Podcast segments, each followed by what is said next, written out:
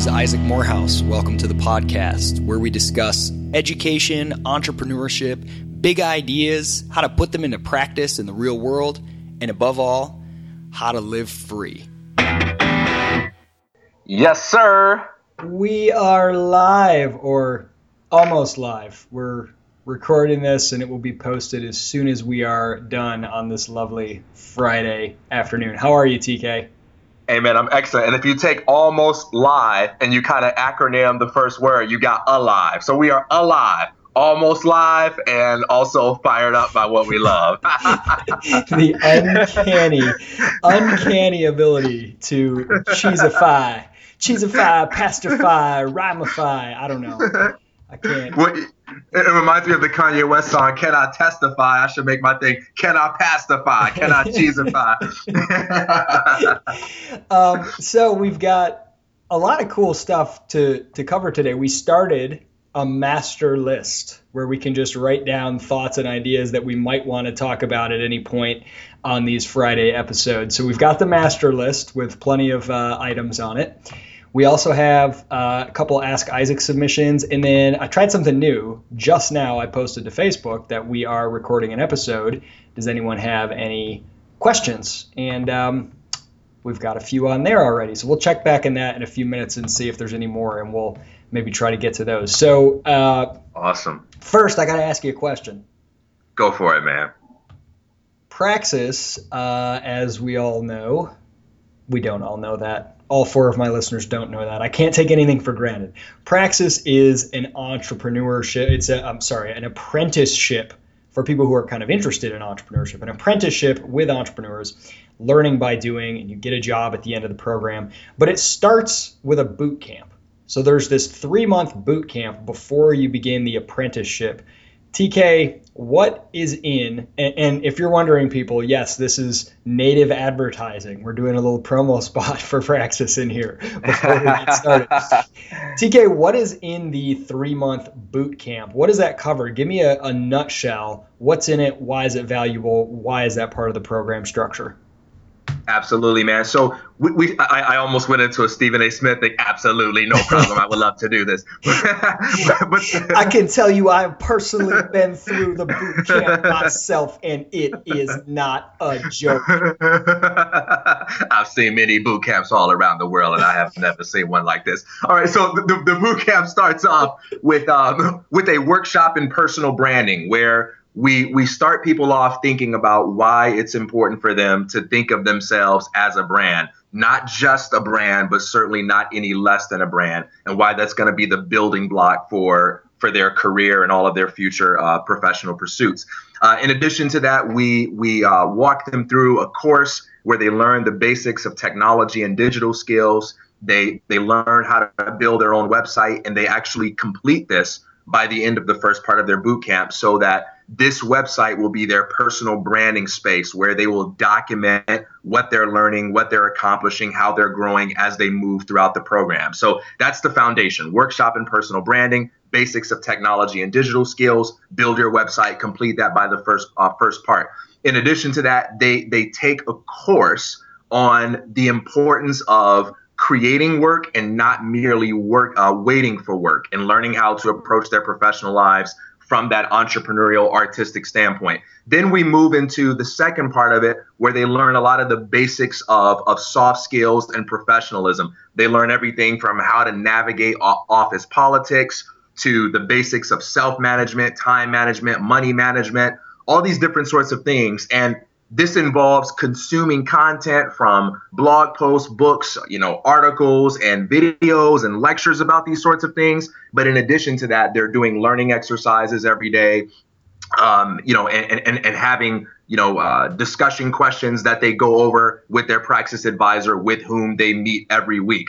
And then for the latter part of the boot camp, as we move into the third month, what they will work on is is basically sort of like pre-training for their business partner experience. So th- there, there is a buffet of electives that they can take, and each of these electives will focus on them mastering some sort of skill that will be relevant to the kind of work they'll do with their business partner or that will be relevant to their interests. So so there may be one on finance where they can learn the basics of financial statements, how to read them, how to analyze them and so forth. There's one on logic and communication where they understand the basics of thinking critically but learning how to sell an idea, learning how to communicate their idea. There's one w- where they learn the basics of project management, office administration skills and things along those lines. So by the time they start the boot camp, they're mastering the basics of personal branding, thinking of themselves as a business. As they move through that boot camp, they're learning the basics of professionalism, soft skills training. And then as they conclude that boot camp, they're getting themselves ready for that first day they're going to have with their business partner. So they go into the apprenticeship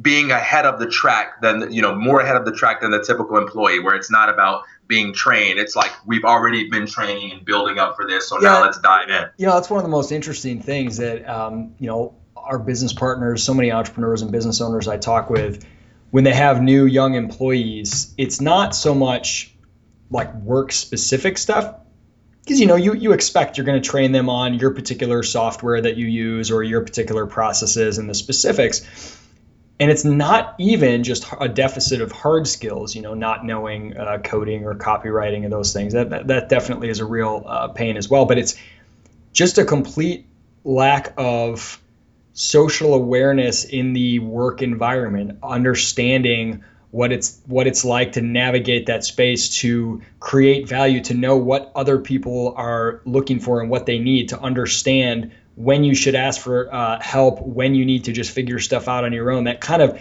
judgments in the workplace because these these are people uh, young people have primarily been shielded from the world of commerce for their entire lives i mean uh, often it's even illegal for them to work when they're really young or um, go work for free or different things like that so there's not much exposure they've been in schools and, and in classrooms with people their same age, you know, being told what to do. So just getting out of that mindset, it's almost like a deschooling process in a way. Like, look, we're not here to tell you what to do. We're not this boot camp itself. It's not even like here are hoops, jump through them. It's, you know, what do you want? How can you get more value? And trying to just transform that mindset. So uh, check out discoverpraxis.com if you are interested, or if you know anyone who's interested in going to into an apprenticeship at a growing startup or small business, um, getting prepared to succeed there, having coaching throughout your time, and at the end having an amazing job at one of these companies. No debt required, no classrooms, no wasted time. DiscoverPraxis.com.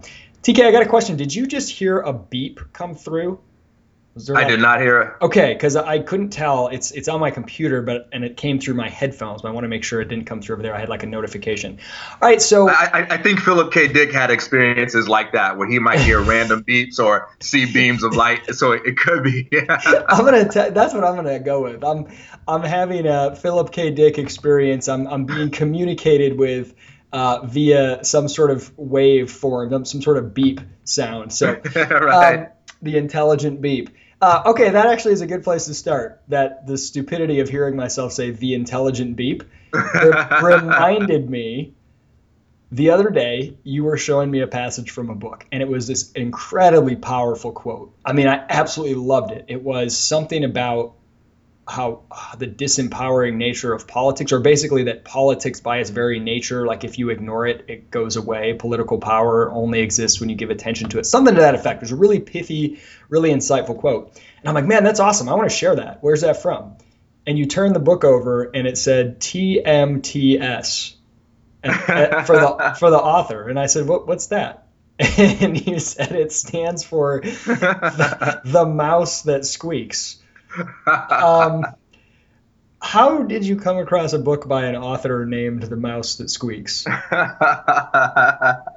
oh man, this is great. So uh, it, it's interesting because um, you know there there are a lot of great quotes from that book. So I, I guess the way I come across this is so I have this I have this approach to knowledge that I call the the Osirian approach to knowledge, and it's based on you know, uh, one of the teachings of the, the ancient Egyptian mystery schools, where you have the myth of the the god Osiris who was murdered by Set, and Set was jealous of Osiris. That's why he murdered him. He chopped up his body into pieces and hid him everywhere. And then the wife of Osiris, Isis, she went searching about for the body of her husband in all of these different places. And once she put together the pieces of Osiris, she was able to resurrect him and make him come alive again. And, and part of the message of that that myth is that in order to find Osiris, who was a, a symbol for God or self knowledge, in order to find him, she had to be willing to look anywhere and everywhere because Set had chopped up his bodies and put his body and put the pieces all over. So she couldn't just look in the temple. She had to look in the garbage dump. She had to look in the burial grounds. She had to look everywhere because there was a piece of God or a piece of self knowledge in every place.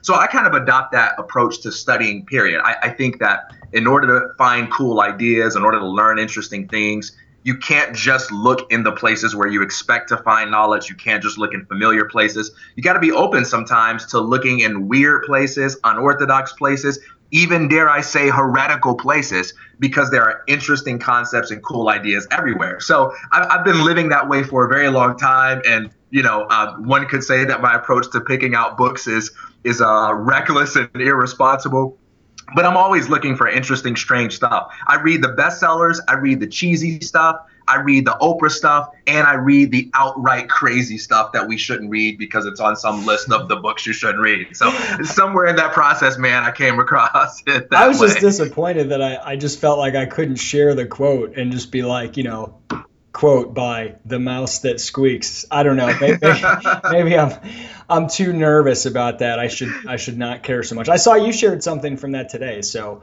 um, hey, so we have our master list of all these topics, but now we're getting all these cool questions. You want to just jump? Hey, wait. Question. Yeah, but but don't you want me to read something from the mouse that squeaks before we jump in? Yeah. All right. So this isn't the one that you heard. This thought, is from a chapter. That, I thought that was a given. Oh, now, now you're doing something that I haven't heard before, and now I'm really nervous that it will be like long and boring.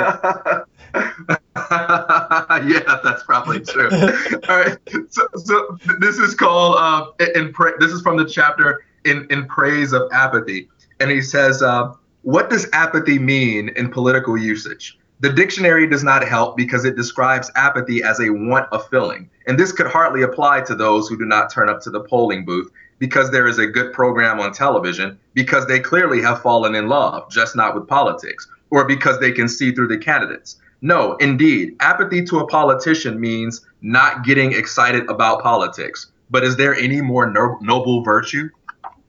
Mm. So the book is about what he calls celestial apathy. He says political apathy is is is a divinely inspired state, and it, it's one of the highest of virtues you can have, where you see through the illusion of all of these politicians and their political power. You just you just stop being as intimidated or inspired by them as you used to be. Um, I love it. I love it. Uh, all, right. all right, man. Let's dive in. Let's dive into some questions here. Um, okay, first I have a couple that came through Ask Isaac on the website, uh, and anytime you can submit at uh, isaacmorehouse.com. There's an Ask Isaac button. Um, we have two questions from Matt Hartle. Matt, how are you? I wish he could answer, but he can't. Uh, you can hear us, Matt, and you can answer audibly while you're listening to this uh, with your earbuds. So the first question I'm interested in hearing your thoughts on going from wantrepreneur to entrepreneur. I've read a ar- number of articles like this one, and he links to an article from Tim Ferriss uh, about how to make a million dollar business over the weekend, um, about generating profitable ideas and running small tests. What techniques have you used to test the waters and get a feel for the current market? Well, I'll take a stab at this first and uh, say that, I mean, I'll, I'll give you some thoughts, but I am not any kind of serial entrepreneur. Uh, I haven't created tons of businesses or anything like that. Uh, I started one with my brother uh, many years ago, and uh, it was not a tech business at all. It was a service business, and it more or less failed. Uh, I mean, it did fail. We I think we sold it for um, fifty dollars and a phone charger, uh, and uh, and then you know I've, I've launched Praxis. Um, but I'll tell you, you know, going from wantrepreneur to entrepreneur, because there are a lot of wantrepreneurs. Like if you go to a lot of conferences and stuff on entrepreneurship, and and that doesn't necessarily. I don't mean just people who want to be entrepreneurs. I mean people who are perpetually talking about entrepreneurship and ideas and studying it all the time and getting hyped up, but never actually launching anything. And I think if you want to just be honest and be like, I just want to observe entrepreneurs, you know, entrepreneurial endeavors and kind of be a part of that culture from the outside, I'm not interested in launching anything. That's okay. That that's a fine position to be in if you're honest with yourself and you know what you want. But that weird tension where people sort of claim to want it and seem to want it, but don't actually ever act on anything.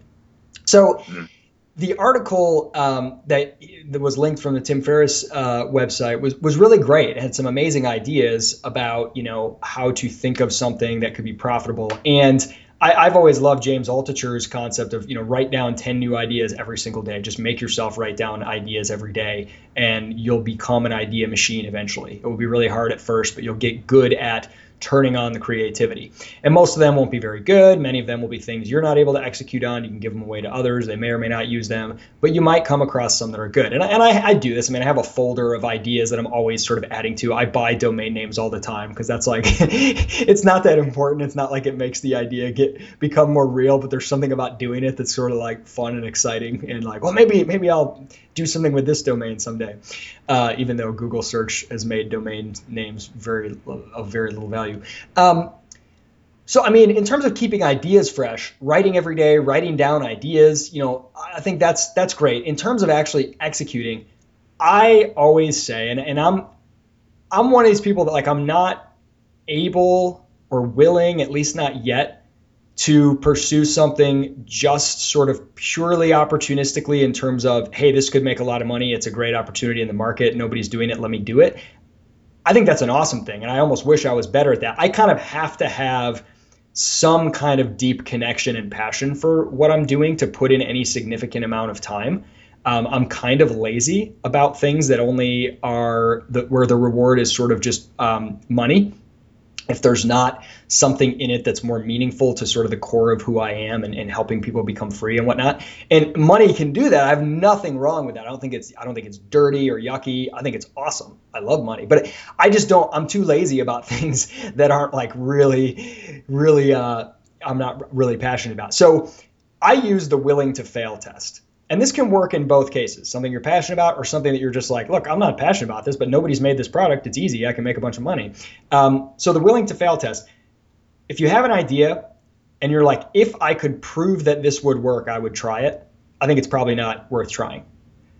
You, you obviously you want to get some information and get, if it's an, even a good idea at all. But if you're like, if I had proof that this would succeed, I'd do it. Well, yeah, I mean, a lot of people would do a lot of things if they knew it would succeed. But I think that's the way we approach it oftentimes.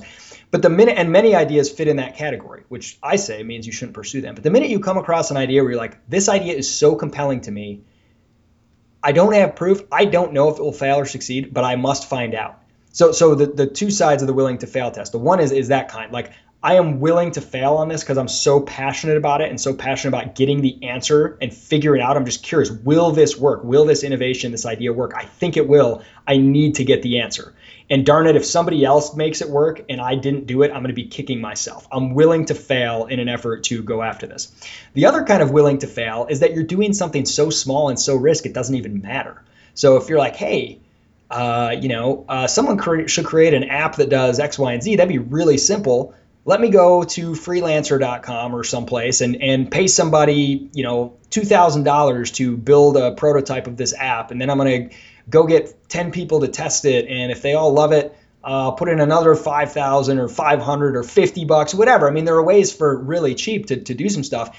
And I'm willing to fail because I'm not going to miss the few thousand dollars more than the uh, value that I'll have gained of trying this thing, even if it doesn't work. Or I can do it for 50 bucks. I mean, there have been businesses created for a few hundred, whatever. Hey, I'm going to go put up an online store. I'm going to go to one of these t-shirt places. I have a cool idea for a t-shirt. I'm going to go pay somebody, you know, $5 on Fiverr to design it.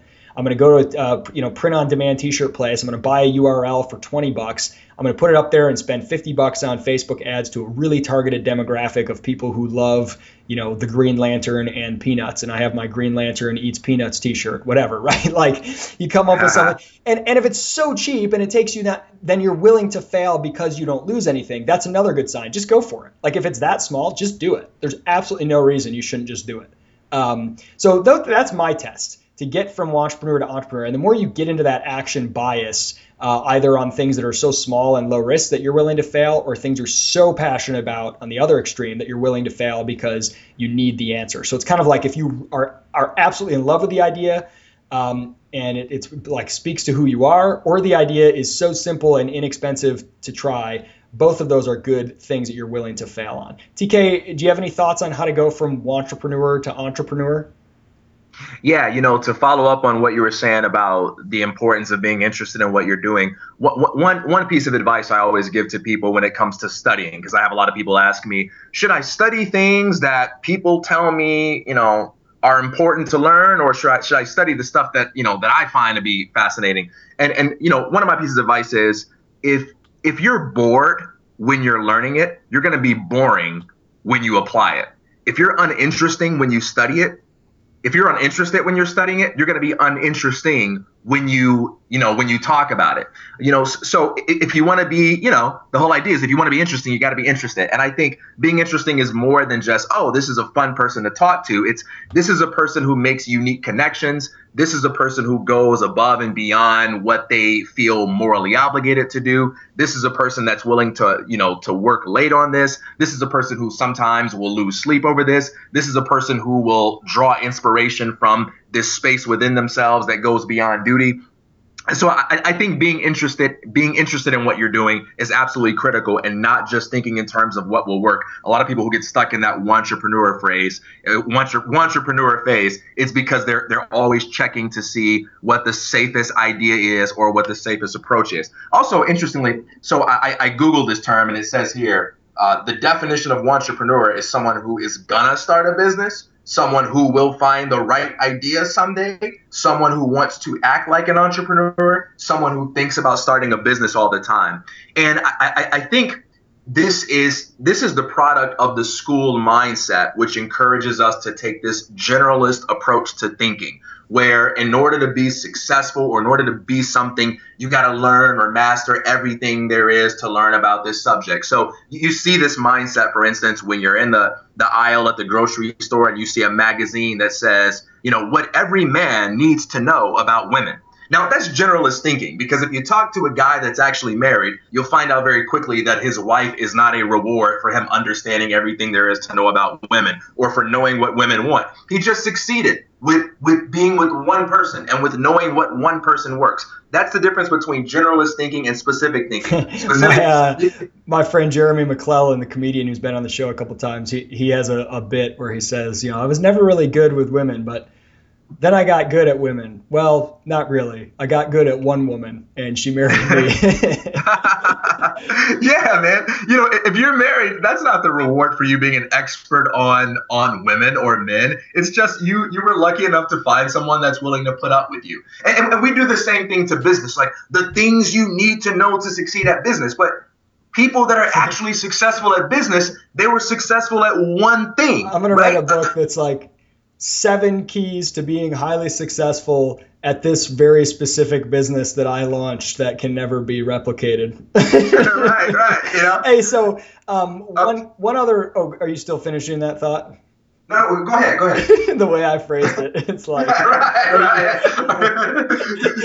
what are you supposed to say? Uh, yeah. Do I still uh, need to allow you to drone on, drone on for several minutes, or do you require more syllables to make your point? Um, the the only other thing, Matt, on this question, uh, where you said what techniques have you used to test the waters and get a feel for the current market, that's kind of a, a, a tension that you want to be, I think, careful about too, because that's where a lot of people get stuck in the entrepreneurship is testing the market and trying to figure out is there a demand, will people like it, and I think that it's really really hard. I mean, as as a big fan of econ- uh, economics. Um, I always favor revealed preference over stated preference. And you know what people do when there's money on the line and trade-offs involved is way more valuable than what they tell you. So if you ask 100 people, "Do you think this would be a cool product? Would you use it?" If they know you, they'll probably all say yes. If they don't know you, it's really hard. Like it could be the mood they're in. They could be annoyed. They'd be like, I don't know. No, why are you asking me this? Get out of the way. You're not going to get very much value. You're not going to get enough to know, yes, this will work, or no, this won't work. Uh, so if you can find something that reveals actions people take, um, and resources they expend on a particular thing, that's more useful. Um, but oftentimes, if you're creating something new, there isn't any really revealed preference. Like nobody's bought it before because it hasn't existed, or, or there's you know no obvious alternative that you see them buying. So I think often the best way to test the waters is to just launch something. You know, get that minimum viable product. Get something out there that you're actually asking someone to give up something for, and get the feedback uh, in that way. And I think I'm going to give you a test. I'm going to give you a little challenge, Matt. Um, I have not done this challenge myself. I usually like to have done them. I've, I've done uh, something similar. Well, I'm trying to think. I, I, probably maybe did one month, but not formally. So I'm going to tell you for a month, see if you can launch three micro business, or I'm sorry, four micro businesses, one per week. Like actually create it and put it up, make it live so that you actually could make money. Now there's several easy ways. You can go to teachable.com and create a course and post it in like a couple hours and put a $5 $10 $500 charge on there. Uh, you know post about it on facebook see if anyone wants to uh, take your course. Maybe no one will maybe they won't you know maybe they will maybe they won't. You could do t-shirts like i said something super easy. I mean anything i say just try it just to get yourself over the feeling of like the actual launch it feels so real it's so much different than the idea phase and to break that wall down and and to remind yourself that the idea phase and the implementation phase are congruent and they're happening simultaneously. They're not two separate phases. It's not like, well, it's just an idea form now. Then it will become real. Like break that barrier, and I think that will help a lot. So just make yourself, even if they're dumb, embarrassing businesses, even if you don't make any money, just launch one per week for a month. Something where someone actually could pay you money for uh, something that you put, you know, that, that you're putting out there. And that will sort of help you get over that fear a little bit and help break down that dichotomy. Um, TK, I accused you of using too many syllables, and then I did the same thing. We've got another uh, question from Matt. Do you, do you have a, a do you have another really short thought on the previous question, or should we move on? No, no, no, we're good, man. Move on. all right, all right. So, oh, I'll let you go first on this one. So, so Matt has um, Matt has another question. I love your mantra: "Stop doing what you hate." Thank you, Matt. Uh, however, I think a lot of ambitious people have trouble quitting things. How do you recommend people build comfort quitting? And then he has a separate question how do you work on sustainably um, replacing yourself, whether you're quitting a job or moving up the ladder? How about you answer the first question? I'll answer the second. So, uh, people have trouble quitting things. How do you recommend people build comfort quitting? I think this goes back to uh, a video that you put out last week where you talked about not allowing past versions of yourself to hold you hostage to, to outdated dreams. You know, I, I think you have to develop an appreciation for the fact that you are an evolving being. And as such, your dreams will change, your preferences will change, your priorities will change, and so forth. And the worst thing you can do is stick to something that you committed to in the past that no longer serves you, that no longer reflects your priorities for no other reason than that. Well, I got to finish what I started. The, you know, the, the old sunk cost fallacy. So it's give yourself permission to change and evolve.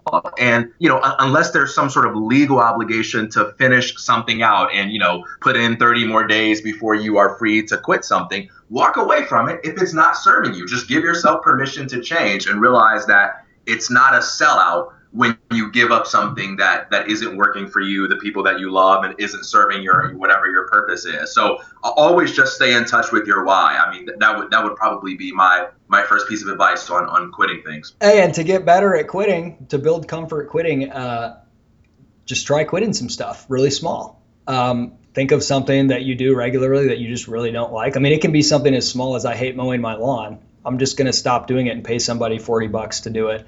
Um, or you know uh, I have this weekly phone call with somebody and I don't enjoy it. I'm just going to tell them I'm not going to do it anymore. Or, you know, like pick small things to start with and just get comfortable sort of taking your power back. Um, I'd I said I'd let you answer that one, and then I jumped in with the last word. That's the kind of jerk that I am. Uh, how, how do you work on sustainably replacing yourself, whether you're quitting a job or moving up the ladder? There's two answers to that. The first one, because it depends on how you're asking it. The first one is don't ever let that be a reason to keep you from quitting something that you don't enjoy. Don't let that guilt and that feeling that but if i quit it will leave this person in a bad situation. I mean unless you've made some sort of commitment or promise to them that you'd be breaking um, and you just you know know that's not who you are it's not your core person to, to break a commitment like that. But if if you're doing something that you hate you know i've had a lot of jobs that like i didn't love. I was a grocery bagger and i was the best grocery bagger in the store which is a very low bar. All, all you had to do was not steal products and you were the best uh, in the store. And um, you know when i quit they were like bummed and they didn't want me to, and it left them, you know, in a lurch. I mean, I gave them my two weeks, but like it's hard to find entry level talent and whatnot. I mean, in some cases, you just can't stress about it because if you start being, oh, I've got to be able to replace myself before I quit, as a prerequisite for me being happy, I have to make sure everyone else is happy. That's something you can never do. It's an impossible thing to accomplish. So I wouldn't, I wouldn't worry about it. But in the positive sense, I have always tried to make it a point to make myself as replaceable as possible as quickly as possible in everything I do. And the way that I've gone about doing this is trying to understand the systems and processes in place uh, that are sort of at the core of what it is I'm accomplishing, understand those and try to break them down in ways that like I could hand off and then actually do it. So I like to find people bef- just a little before they're ready because this is how I had all the best opportunities in my life. Someone gave me an opportunity before I was really qualified or ready for it and let me go a little bit beyond what I was really capable of at the time and, and push me to get there. So I find somebody who's not quite ready yet and I hand off some component. So I sort of get down to the what is the basis of my job? What are all the different components? And then I chunk off those components and say, I want to find somebody who's not quite ready to do this yet and give it to them and have them do it, whether as an intern or you know a volunteer or whatever, and start to sort of see what it's like when I'm not doing it. And you have to have a very high tolerance for imperfection. Uh, if you want to be able to be replaceable and and you want to build things that can go on without you, you've got to be willing because the only way many people are going to do mm-hmm. things better than you eventually. But when they start, they're going to do it worse than you. I mean, the founder of every company, if it's if it's founded by one person or a few people, they do everything in the company better than everybody that they hire for the first couple hires like every aspect, you know, the, typically, I mean, maybe, you know, if you don't do any website stuff, you hire a web guy, that's not true. But often it's the case that so you have to watch someone do something in a way that's not as good as you could do it. But your time is more valuable and you want to make yourself replaceable and you want to give them the chance to grow into it. Now, sometimes people aren't capable, but um, so I, I have a very high tolerance for imperfection, and I have a very, I try to hold on loosely to everything. I try to have an abundance mindset that says if I'm not needed for a task, that doesn't reduce my value. That increases my value because I can now, there's a greater number of things I can think about. I don't ever want to be territorial and feel like I need to be doing stuff as soon as possible, as early as possible in any job, in any role hold on to things loosely. Do them to the best of my ability, but always look for ways that I can make them shareable and doable with anyone else. And if that makes people be like, well, we don't even need this guy, so be it. If I'm actually not needed and actually not creating value, it's time for me to move on anyway. TK, any thoughts on how to sustainably replace yourself if you're going to quit a, a job or something? Yeah, one analogy I like to use to illustrate one of the points you made is the analogy of buying a, a smartphone for the first time you're buying a tool that's going to make your life more convenient. However, for the first couple of days or perhaps even week when you own that phone, it makes your life more inconvenient because you have to learn how to send text messages. You got to learn how to use this thing, learn how to make phone calls, and it takes an, uh, a frustrating amount of time. So, however, once you stick with it and get through that dip, it actually turns out to make your life easier. And I think the point there is that all forms of progress begin with some form of regress. You kind of got to slow down and go faster. You kind of got to go backwards a little bit in order to go forward. And I think that's the number one thing the inability to deal with that that makes it difficult for people to replace themselves. You have to develop that to- tolerance for the temporary regress that comes from having to endure a learning curve of showing someone how to do it. But if you stick with it, they'll eventually improve your efficiency just like the smartphone did. But it's going to be frustrating at first, so just go into it mentally prepared for that. Hmm. All right, Matt, we got we got to let you go and move on to some other questions, man. We got we got a lot of people coming in on Facebook. Hey, and uh, what you're just taking control of my show now. yeah, totally. I was like, what's happening here? I'm supposed to be the one that cuts you off because I want to make it look like I'm efficient. And uh, come on. I'm trying to. Jeez. Okay. Uh, yes. Yes. We have to move on. That's like when we're on the phone with me and TK. We'll talk and it'll be like, whichever one of us says, "Hey, man, I have stuff to do. I have to go." the other one always feels like they lost. So you have to say, oh, I'm busy too. I was just leaving right now. I don't even, I'm done. I, I got so many things going. I, I got to go too. It, it's, you never want to be the one that has less going on. Um, all fun and games. Okay, we got a ton of great questions on Facebook. Uh, TK, you want to read the first one? Or do you, yeah, want, me to, you want me to read the questions? How do you, how you do you want to roll? I, well, I might be the better narrator, so we'll read one from uh, Thomas Bogle. All right, we'll uh, let we'll let you read one, and then we'll let me read one, and then we'll see what people think in terms of you know whose question reading skills are better. All right, so I'm gonna do voices with mine. Compare the psychological impact of pursuing an entrepreneurial venture versus the psychological effect of having a vision and not pursuing it. That's how Thomas Bogle sounds to me. and he's got a link to an article, The Psychological Price of Entrepreneurship from Inc.com. Uh, I haven't read the article, TK, but uh, I guess I would just say it. I guess it depends on what you mean by entrepreneurial venture. So if it's the kind of thing we were talking about before, where it's kind of like, you know, you're you're doing something small, opportunistically, like that you're not entirely, it's not your life passion, really invested in it. Um, I don't think there's that much psychological impact of either pursuing it or not pursuing it. Uh, it'll eat up some time and some, you know, a little bit of money and stress, whatever. If you don't do it, you probably won't kill you. But if we're talking about launching something that like your is your identity, this is who you are. You're you're going to identify this. This is your venture, at least for the time being, that you're throwing yourself fully behind. I never, in talking about entrepreneurship and how great it is, I never want to downplay. It is really hard and it is very psychologically hard. I mean, it can really really mess with you. Um, and there are times where you know you have to wonder if it's worth it. So how do you balance that between not having tried it at all? I guess I would just always say uh, it's always worse to not have tried it if it's something you really care about because then you you'll never know. Like there there are windows of time where if you go too long without trying it, you might not be able to at all. Whereas if you do try it, if it's so bad, you can quit and pull out at any time. And the opposite is not always true. That's how I'd phrase it. TK, I know uh, your startup that you were working with uh, a few years before, you know, you you helped me get build up Praxis and all that stuff. Um, was a really hard thing with a lot of ups and downs. Really exciting moments where you were about to get investment, and then you know things would go down, and then uh, what was the psychological price of that? And would you say how would that compare to if you had not pursued that startup?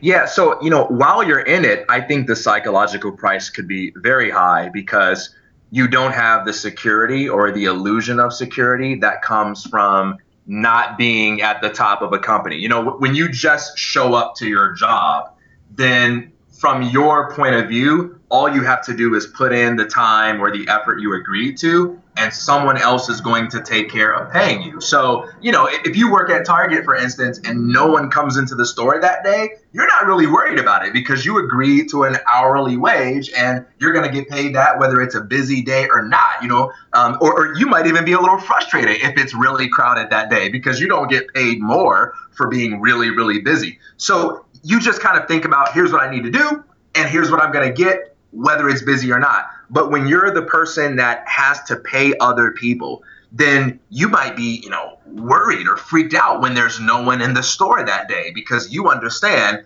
that your numbers are down, you're going to have to make up for that. So when you're taking an entrepreneurial approach to anything and you have to think not just about showing up and and doing work, but you also have to think about raising the money, paying the people that work for you, making sure your your, your numbers are steady, it, it, it tends to give rise to a, a, greater greater possibility for anxiety, um, you know, for just nervousness and things like that. It can cost you a lot of sleep, and I it, think it's important for entrepreneurs.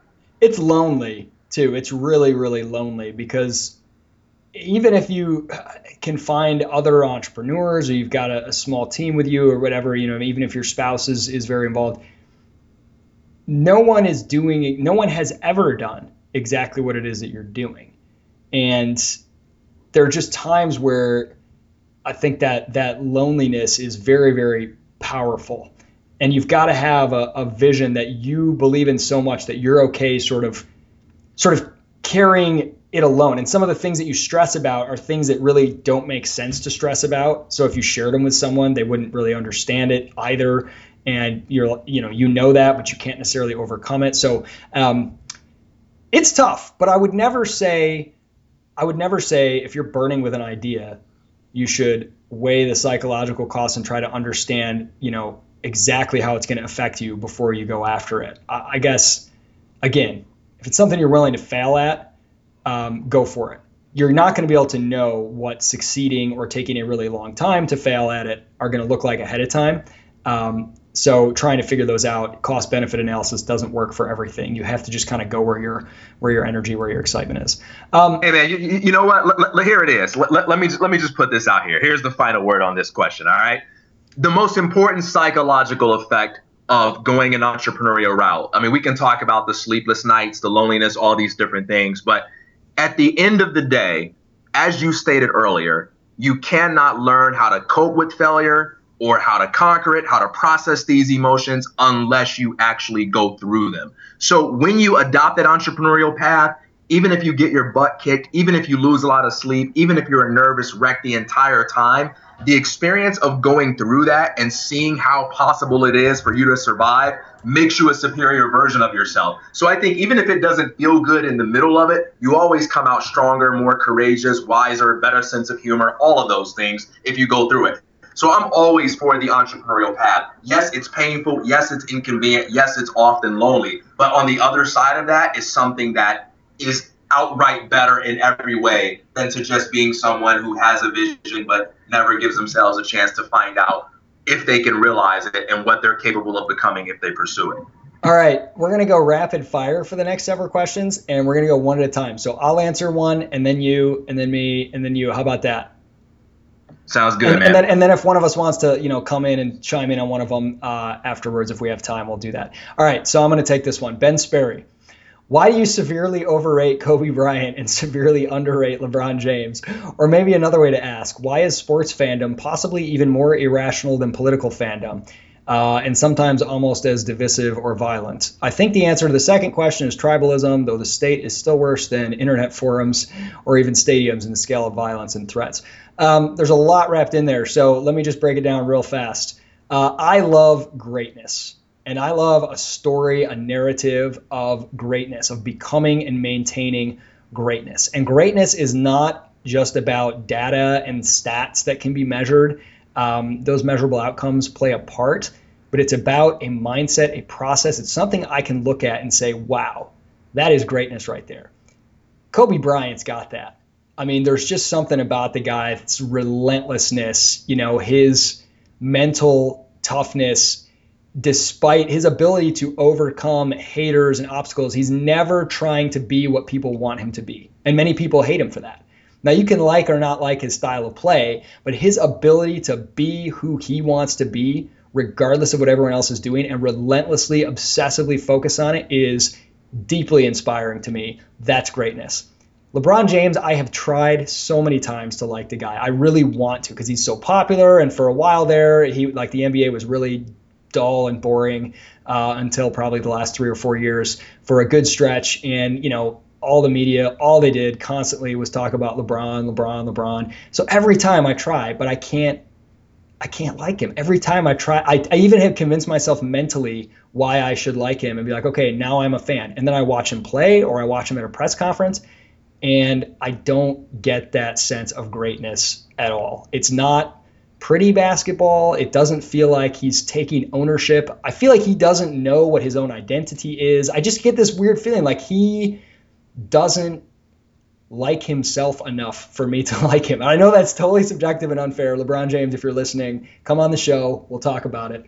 Um, I just I, I haven't been able to embrace him. I can't I can't be a fan of him, and I, and I feel like it's gotten it, it, exacerbates it in the fact that uh, new statistics and new data is invented all the time to to make him sound. It'd be like LeBron James just broke the record for first guy on a Tuesday to make a shot while standing only on his left foot from you know eight feet since Michael Jordan did it. You know they're always trying to tie it to Michael, and it's like, man, I watch Jordan. I watch him in big moments. I watch him play, but that was greatness. I watch Kobe. There is greatness there I don't get that in any sense with LeBron. I'm sorry. Is sports fandom possibly more irrational than political fandom? Uh, we got to be careful how we define irrational. Um, if you mean, you know, doing things that are against your own self-interest. Um, I think it's kind of a, a, incorrect way to use the term and, and to refer to sports fandom. I would say I knowingly indulge in biased and sort of silly behavior when I enter the world of sports. Like when I talk about sports on social media, I'm trolling 90% of the time. I can't hold myself back. I am the worst trash talker ever. We were just watching uh, the Thunder and the Spurs play last night, and uh, my, my colleague Cameron Sorsby is a big Spurs fan.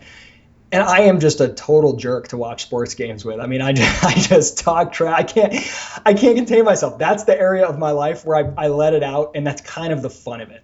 Um, and it, I don't think it's anything like politics because the stakes, there's no stakes. The stakes are so low. People are not, um, you know, dying over this. Uh, or, or insulting even even internet forums I would say are worse. Nobody's insulting somebody's core being. You know, when I'm making fun of of Cameron's team losing, I'm not I'm not accusing Cameron of hating women and children and freedom and puppies. You know, like uh, like debates on the internet often do. So. Um, I love it. I love sports. Sports. I think it's a big dramatic narrative. Uh, I think TK has helped me see that the NBA is more enjoyable when you view it through the lens of the WWE as these big characters uh, and this big soap opera esque, you know, thing around it. And I, I, think that makes it really fun. All the storylines, all the ups and downs. Um, so anyway, uh, there's my answer to that. TK, you want the next question? Sure, man. Uh, the map is not the territory. Discuss. All right, not exactly a question, but a, a topic that we can riff on for a little bit.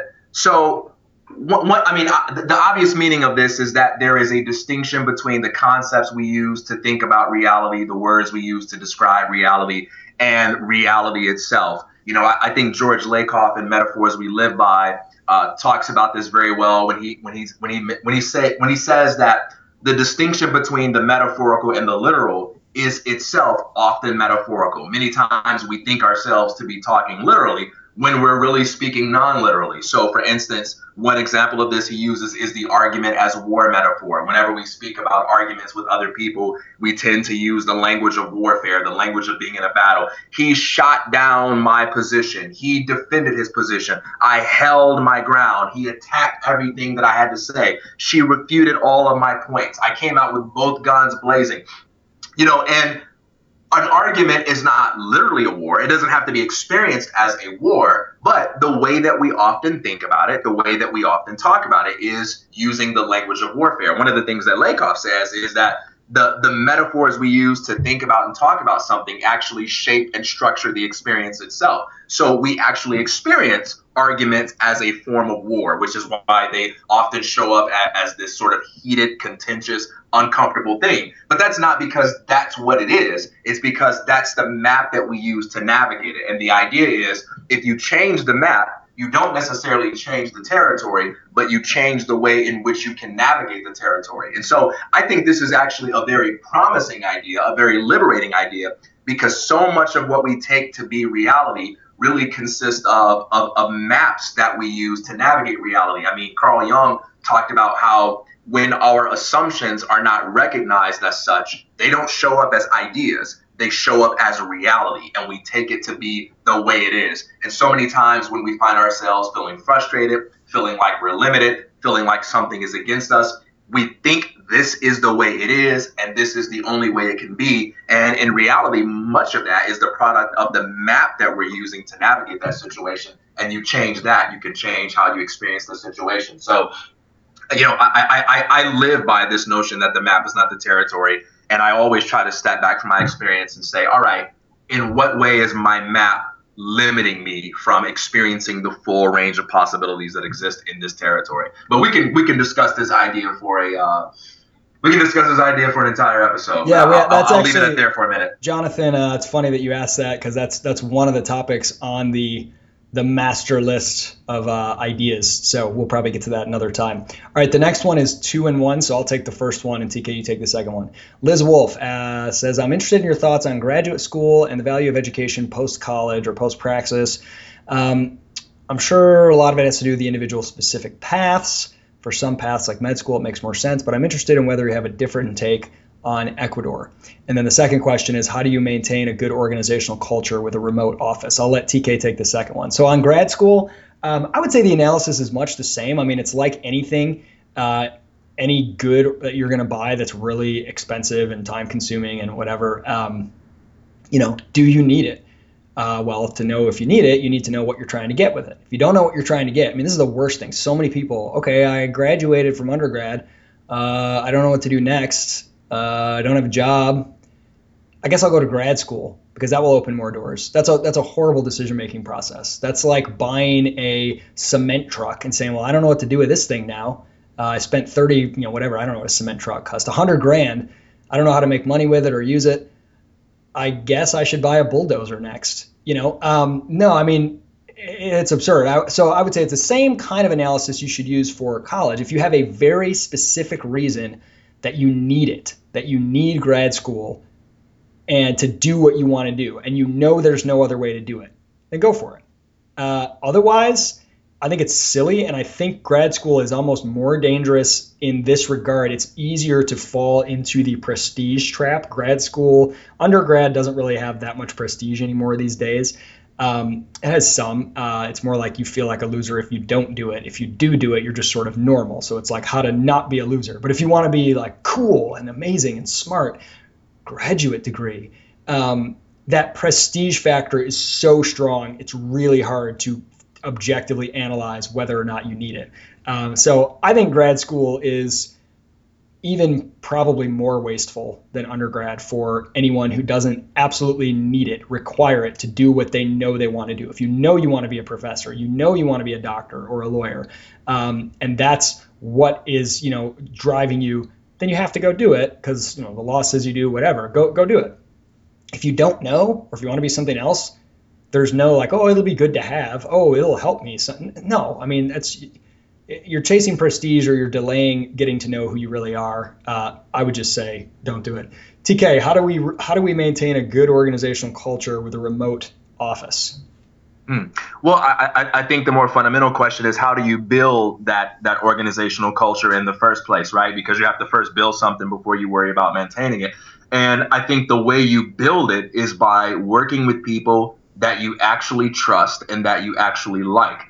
I mean, so much of so many of the elements of organizational culture are in many ways a compensation for a lack of trust and respect. There's the the constant need to micromanage people because we just don't think they're competent enough. We just don't trust them. We just don't know if they can get the job done. And you have all of these sorts of things going on. And some people are just lonely and they're making everybody come to these meetings because they feel the need to, uh, they need to feel important or, or they need someone to talk to. So I think the way you do this is you start by building a culture where you trust and respect the people that you that you work with from the beginning and you eliminate from the start a lot of the need you know to always see each other and, and be in touch with each other but but beyond that I, I think one of the reasons why it's important to work with people that you like and trust is because you'll naturally communicate about this idea with one another because you love the idea and you like each other. So everyone on the Praxis team talks with each other several times a week about Praxis because we're working on Praxis because we love Praxis. We're crazy about this idea.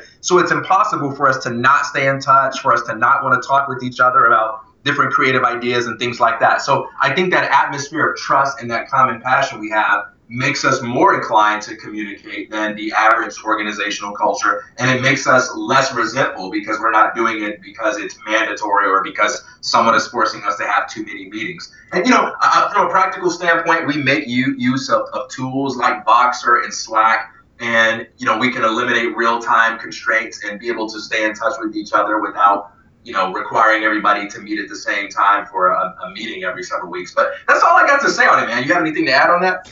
Nope. I want to try to move uh, move fast. I mean, I I always have some thoughts to add on stuff, but I want to I want to go for quantity now and try to f- hammer through the rest of these that are up here. You game? Go for it. Yeah. All right. Go for it. Uh, Carl Oberg uh, posts an article from uh, Jacobin magazine. I've never actually known the right way to pronounce that. Jacobin, Jacobin. I think it's Jacobin, but it's a French word, so I don't know.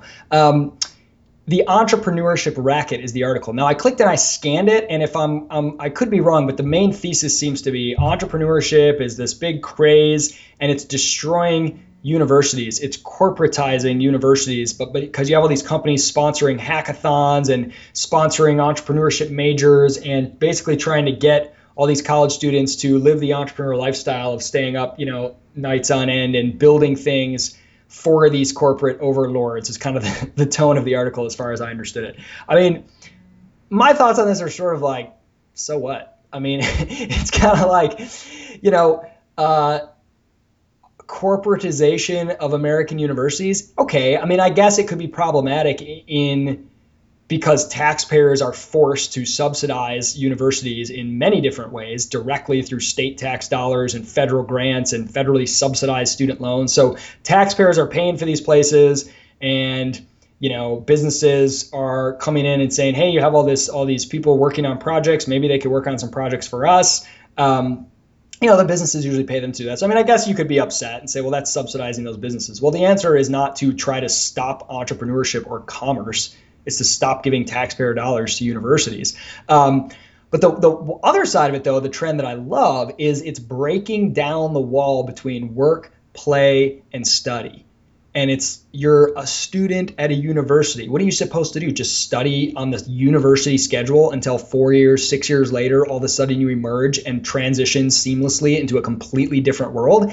This idea that study and exploration are part of the commercial process. Just like I was telling Matt about try launching these micro businesses, break down that dichotomy between the idea phase and the action phase. You know, build an app for a real company that's actually trying to use it right now and use that process as a way to learn how to build an app for a real company instead of taking a class about theoretically what it would be like to build create value for the marketplace do it right now so destroying those walls breaking that down to the extent that that's happening i love it i think it's kind of if it is a racket it's a racket for uh, i think the students paying all this money to get accredited you know um, credit hours and stuff is a waste when they could just be working directly for those companies. You know, they could just be doing hackathons and projects without paying. I mean, it's, it's, it's often the case that in many places you go and intern for a company and you're paying tuition in order to intern to get credit for the internship,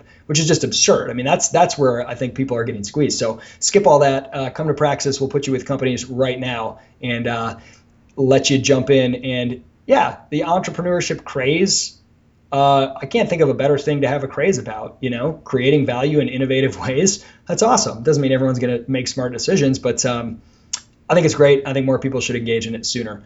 Uh, next question for you, TK. It simply says drugs from Gabe Mitchell. All right, so I'll just this could be another episode as well. I'll just give a a, a brief minute riff on this.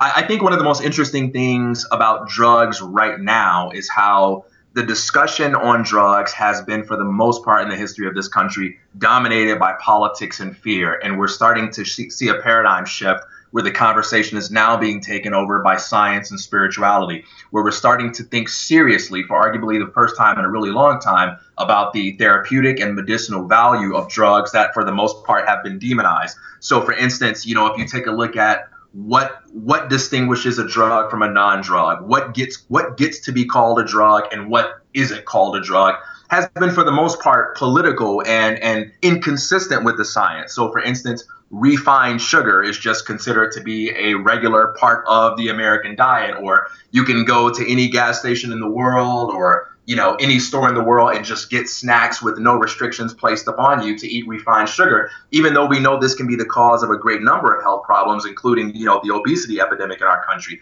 Coffee doesn't get to be considered a drug even though by ancient uh, shamanistic cultures it was actually used to produce ecstatic states and it was seen to be exactly a drug or you take for instance the notion that a schedule 1 drug is considered to be something that is addictive and has no medicinal value. And that that's an accurate description of things that are not considered to be a drug, uh, you know, fast food. Um, but uh, you know, if you take drugs like uh, psychoactive substances like iboga or salvia divinorum, they are Schedule One drugs in many places, and yet they actually have anti-addictive properties and can be used to help people that are addicted to other kinds of drugs like heroin or, or cocaine. They can help help those people sort of get off of those states. And in addition to that, they have other therapeutic um, benefits. So we're starting to see this change where we're having interesting discussions about these drugs. People like Ben Sessa, people like Carl Hart are, are, are pointing us back to the science. And I think over the course of the next 50 years, we're going to see uh, psychoactive substances and a lot of other things that are considered to be drugs. We're going to see them play a greater role, not only in, in therapy, but also in medicine. And I think getting this right and, and re-examining our assumptions about what constitutes a drugs and what drugs should and should not be endorsed. I think it's critical for the evolution of our species, and I think it's an exciting time to talk about it. I love that that single word drugs. I always imagine like a teacher or a parent with a "Dare to Keep Kids Off of Drugs" T-shirt who is giving a kid Ritalin. Dare to keep kids off drugs. Now take this Ritalin and shut up. Um, Okay, Ken Braun, when I hook my driver five times in a row thinking I've shot the ball out of bounds, but then find all five shots within a few feet of each other and still in play, do I attempt to correct the swing or just learn to play the hook? That's actually a, a deeper philosophical question that applies to many things. If I'm doing something knowingly the wrong way, but it's working for me, do I just roll with it or try to fix it? Uh, I can't type properly. I type with two fingers.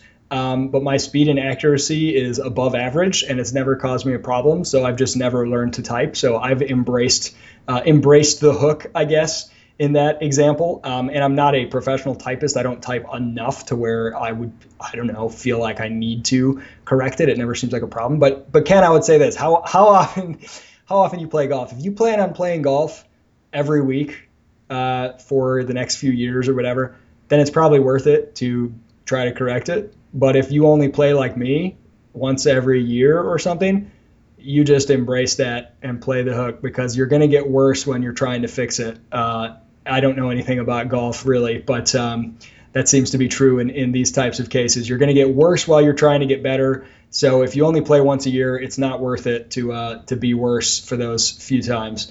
Uh, Andrew Stover asks TK, how do you market alt college programs to a market that's been strongly influenced towards institutional learning. In other words, where are the soft edges that non accredited, non degree giving programs will start nibbling away? And when do they start nibbling into really protected industries like medicine or engineering? That is a great question.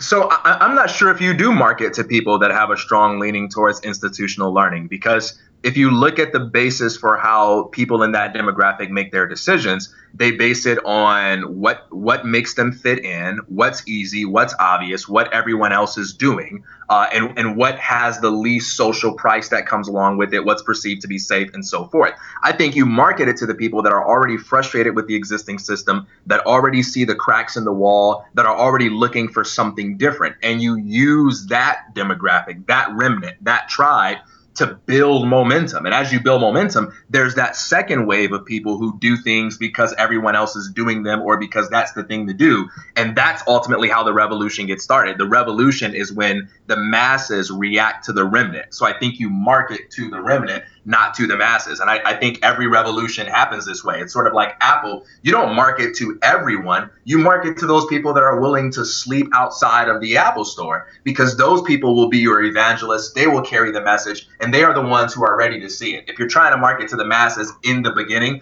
you'll just spend a lot of energy getting into arguments with people that don't see it. I mean, Facebook isn't what it is because it started off appealing to everyone's grandma, but now everyone's grandma is on it. Why, why is that? I love the question about where will they start nibbling away at the edges. Um, I mean, I would say you see already uh, coding schools, you know, computer science degrees are uh, one of the first to, to, I would say, already have succumbed. If you want to be a programmer, go to a coding school. It's much better, uh, faster, cheaper, more effective. Um, so, what's next? You know, for us, we're really focused on non technical roles at startups and growing small businesses. Things like sales, business development, marketing, kind of utility player, right hand man to a founder, uh, those kind of non technical, so non programmer types, um, people who are interested in that kind of stuff. I mean, sales and marketing, especially. There's just no reason to go get a degree in that stuff. You don't learn anything relevant to the job, and people um, can, can are excited to you know, with with some basic uh, training, bring you on and, and, have you learn. So, I mean, I think those are some things um, I hope to see medicine and engineering. Uh, it's they will it will happen. it absolutely will. I, I hope it happens soon, and I'm excited to see in what ways it happens. Gabriel Mitchell asks, egoism. Uh, yes, I love it. Uh, Daniel Schmutter Oh, I got to take this one too. Sorry, because it's specifically about. Yes, I have a question.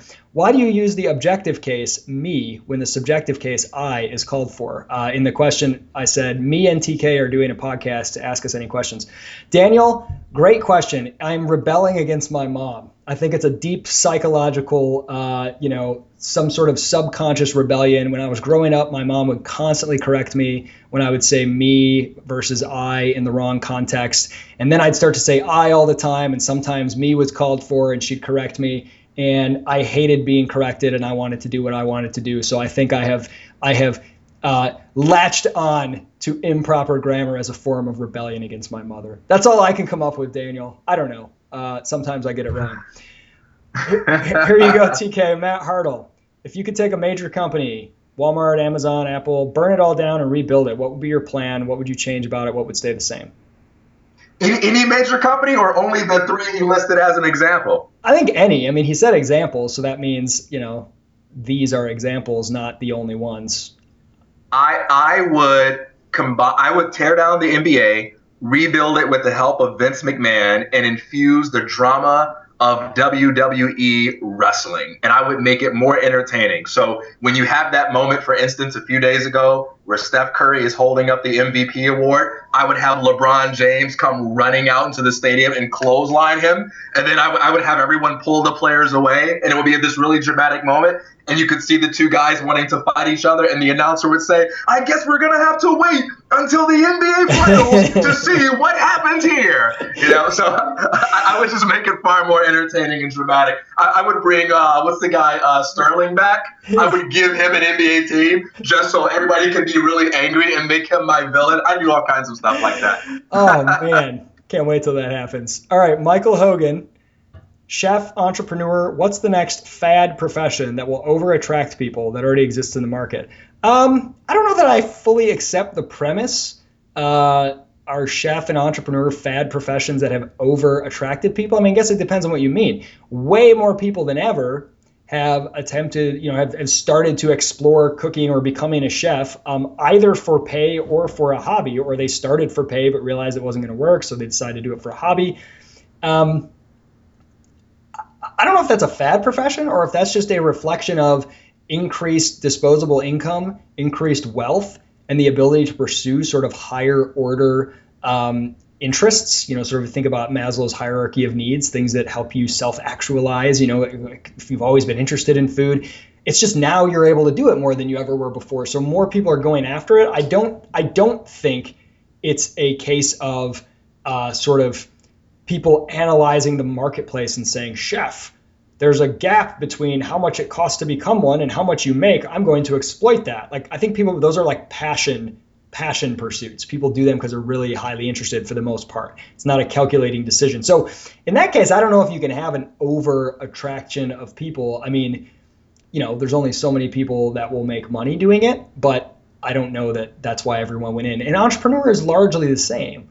I think the, the designation is starting to broaden to the point that maybe entrepreneur, if all we mean is someone who earns their money not from a single company for their entire life for doing a single task, you know, maybe they're they're working for a few different country companies as a contractor or a freelancer. Maybe they've started a few businesses and you know sold them and starting another one. Maybe they, there's a lot of different ways to think about it. And if you listen to the Beginner's Guide to Startup series on this podcast, um, we get into a lot of that. But um, so I guess I just don't know if I would call those fad professions. Like I don't think entrepreneurship is a fad. I think it's the future. I think uh, to to quote the the book title from Taylor Pearson, who's been on the show, "The End of Jobs." I think the concept of jobs is a dinosaur, and the concept of being an entrepreneur or being a value creator, um, not necessarily a startup founder, but broadly speaking, is the only way. Uh, so I wouldn't call it like an overhyped fad. But is there some other? What's the next big thing? I don't know. Podcasting.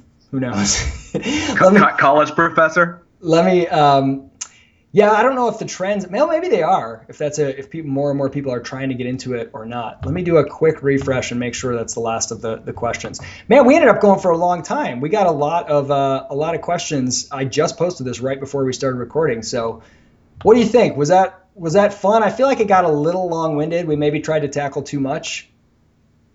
Are, are we recording now still? Yeah, yeah we're recording. oh, it was great. It was great, Isaac. I want your real time feedback for these future Fridays. We're, we're kind of playing around with it, with the format and everything. What do you think? So I, I like this format, uh, and you know, of having questions. I, I think we got to dive in faster and and push ourselves to do the uh, the shotgun approach a little bit earlier on. I think we got off to a slow start by spending a little too much time on one or two questions. So yeah, uh, I, I, like the latter the latter part more than the form. The Praxis infomercial was too long too. I'm gonna just blame you for that since I didn't I didn't prepare you at all. I just asked you right on the spot. Um, yeah, I'm with you. But this this was a lot of fun, uh, and there's so many of these questions that you know I feel like you could spend a whole episode diving into. But um, hopefully this was fun for you guys. I had a good time. And uh, TK, any any final thoughts you want to leave? Give give everybody one link or book to go read this weekend.